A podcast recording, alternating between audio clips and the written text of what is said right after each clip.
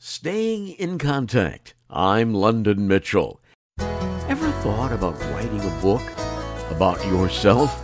My guest for this installment has done just that written and published a book about himself. The book is titled Biker Tales and We Don't Eat Our Young. We'll find out why this book has such a strange title as we talk with Michael Murray about his motivation for writing the book. I believe you'll find our discussion rather interesting. Uh, people been telling me all my life, uh, Michael, you have to write a book. You have incredible stories. You've lived an incredible life. And when I thought about it, uh, I said, well, let's see. I don't have any idea how to write a book. Yes, I have great stories, but uh, I have a high school education. I uh, didn't care for English. I was a double ma- uh, double period uh, art major, and but the more I thought about it, I said, yeah, that'd be pretty cool. And uh, about mid '90s, I was at a real estate sales conference in uh, Las Vegas, and the keynote speaker was Jack Canfield, who wrote the book Chicken Soup for the Soul. Well, that gave me the idea to write uh, my life in short stories. So that sat with me for uh, quite a while. I originally was going to just write biker stories, but I didn't have enough stories.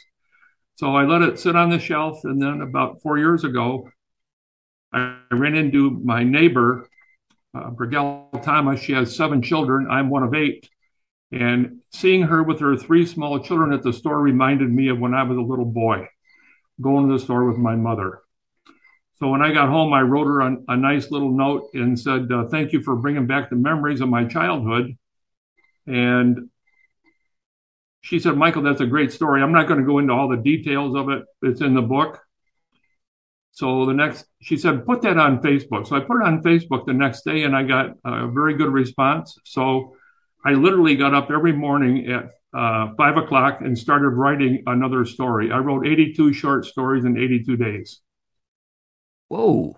The rest is history.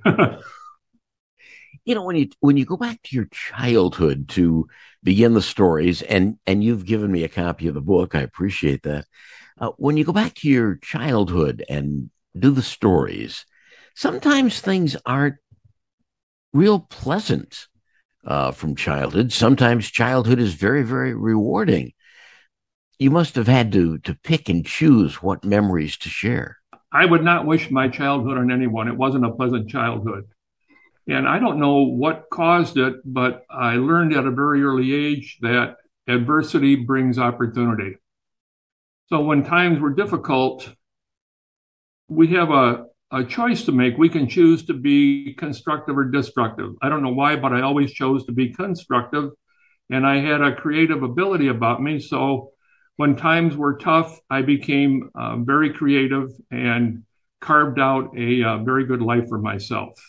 Reading the uh, the first part of the book, when it talks about you as a as a as a child, you were very industrious. You you developed a really good work ethic.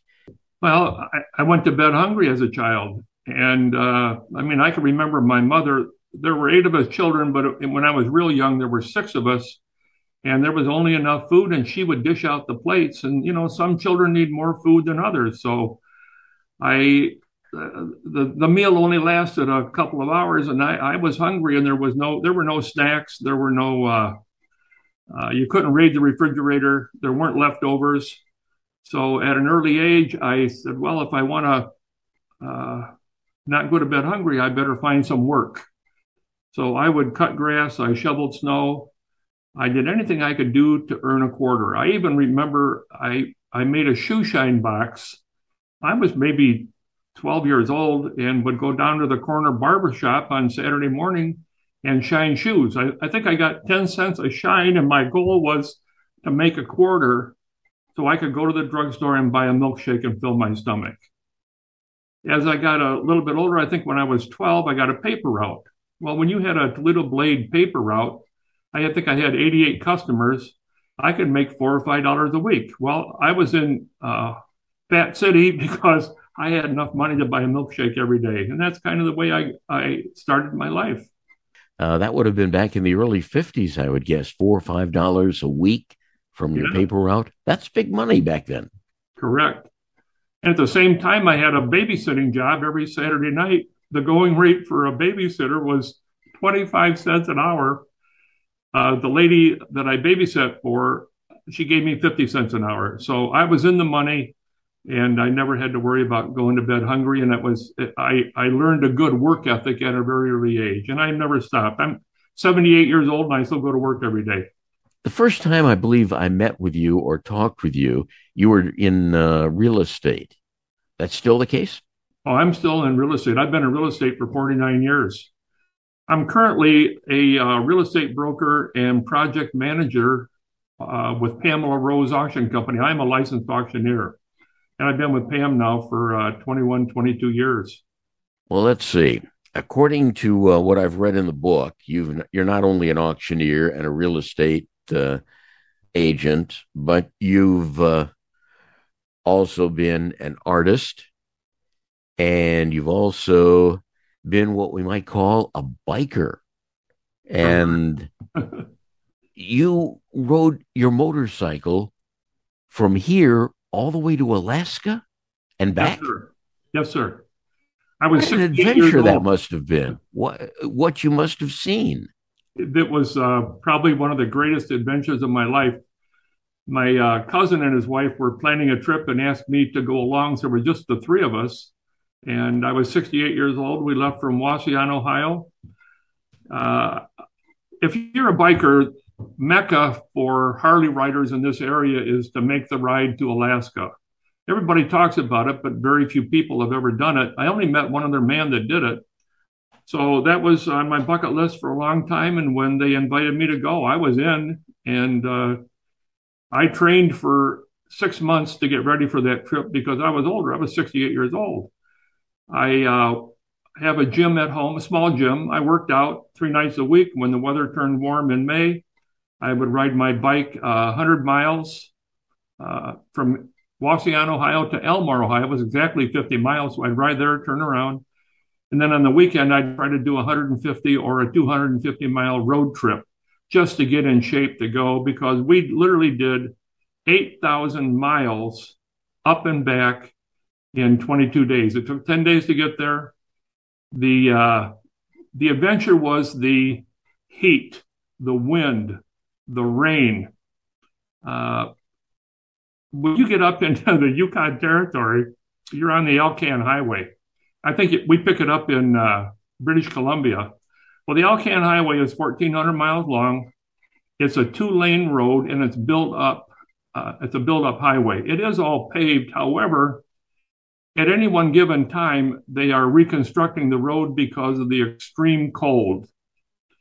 When they reconstruct the road, they take out both lanes, so you have to uh, follow a pilot truck for maybe 10 to 20 miles of torn up road and it's gravel, it's rocks, uh, potholes. And we did quite a bit of that in the rain. So it was really, uh, it, it, was very, very difficult and it, it tested all your abilities as a uh, motorcyclist to be able to do it and survive and not fall and get hurt.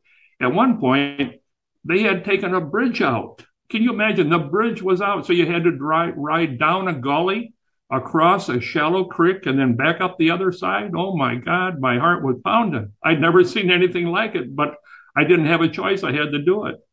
It was probably the greatest adventure of my life.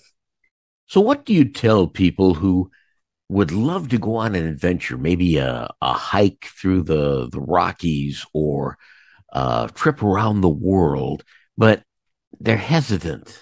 They they say, well, maybe I'm not ready for that, or I don't have the uh, the stamina. What do you tell somebody on the verge of an adventure to get going?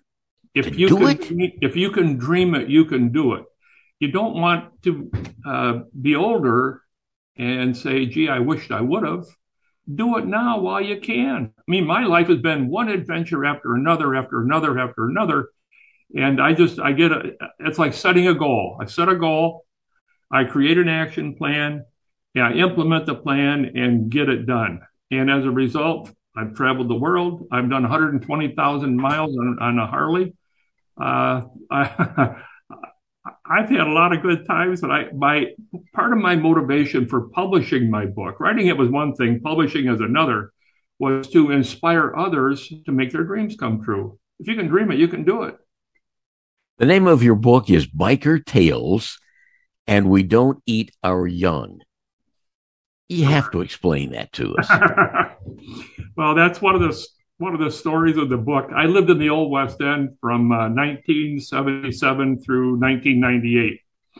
And I was uh, very fortunate. I owned my dream home, the beautiful historic mansion at the corner of Robinwood and West Bancroft. It was a John North Willys' home, Willys Overland Jeep as we know it today. And I had uh, a group of friends and I started the Toledo chapter Harley Owners Group. Well, every year, the Old West End has a magnificent festival, two day festival, first weekend in June. And the festival is started with a parade. Well, I was asked by the festival chairman, uh, Michael, you suppose you could bring your some of your biker buddies and be in the parade on Saturday? I said, Yeah, we'd love to. So I brought 25, 30 of my friends. We were in the parade. We had a good time. People that were riding uh, on the back were throwing candy for the kids. It was a wonderful time. When it was over, we parked all the bikes, all the Harleys in my driveway at the corner of Robinwood and West Bancroft, put on a little bike show because that was the hub of the festival at the time. Well, that Saturday afternoon, I, a young Blade reporter uh, looked me up and said, uh, Michael, are you aware of the, uh, there's an undercurrent in the neighborhood about the Harley being in the parade? I said, What? You're kidding. I said, Where did that come from? He said, Well, it came from some members of the gay community. I said, Oh my God. Of all people to discriminate, I can't believe my gay friends would, would stereotype us like that. People stereotype bikers as the dredges of society. Well, Harley Owners Group, which we were a part of, these we were a uh, uh, social organization sponsored by the Harley Davidson factory. Every Harley Davidson dealer in the world has a hog chapter, Harley Owners Group.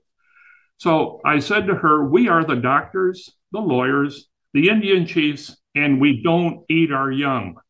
Well, the next day in the Blade, I was quoted as saying, Murray said, and we don't eat our young. That's the story. Biker Tales. Where can we pick up a copy of the book? It's available at uh, Amazon, uh, BookBaby, Barnes and Noble, and quite a few of them are being sold on uh, Amazon Kindle. So it's available. By the way, I want to enter. I want to. Uh, I do want to say this. I didn't write the book to make money. I used the uh, the best cover. I used 50 color photos in the book. So it's a first class uh, book, and you're going to want to have it. And I hope to inspire you and I hope you pass it on to someone else who needs some inspiration because I guarantee you, you'll be inspired. Well, there you go. I'm enjoying the book. Good. And by the way, that house you had in the Old West End, that was the one with the beautiful big dining room table, correct? Correct. And I think you were there for a few press conferences. I was. I was. Yeah. Yeah. You and I go way back, London. But you know, one one one for final question: How do you see Toledo into the future? Well, I, I really like what's going on in Toledo right now with the uh, the way they have they have taken the old downtown and are converting it to uh, uh, loft apartments. There'll be there's more and more shopping down there. It's uh, a, a, very good thing for Toledo. All we have to do is solve our crime problem. Hey, I'll tell you what, Toledo's a great place to raise a family. I raised my children there. I had I have many great friends there, and I think it has a very very good future, no doubt about it. Michael Murray, his book, Biker Tales, and We Don't Eat Our Young, and that's our installment for this week.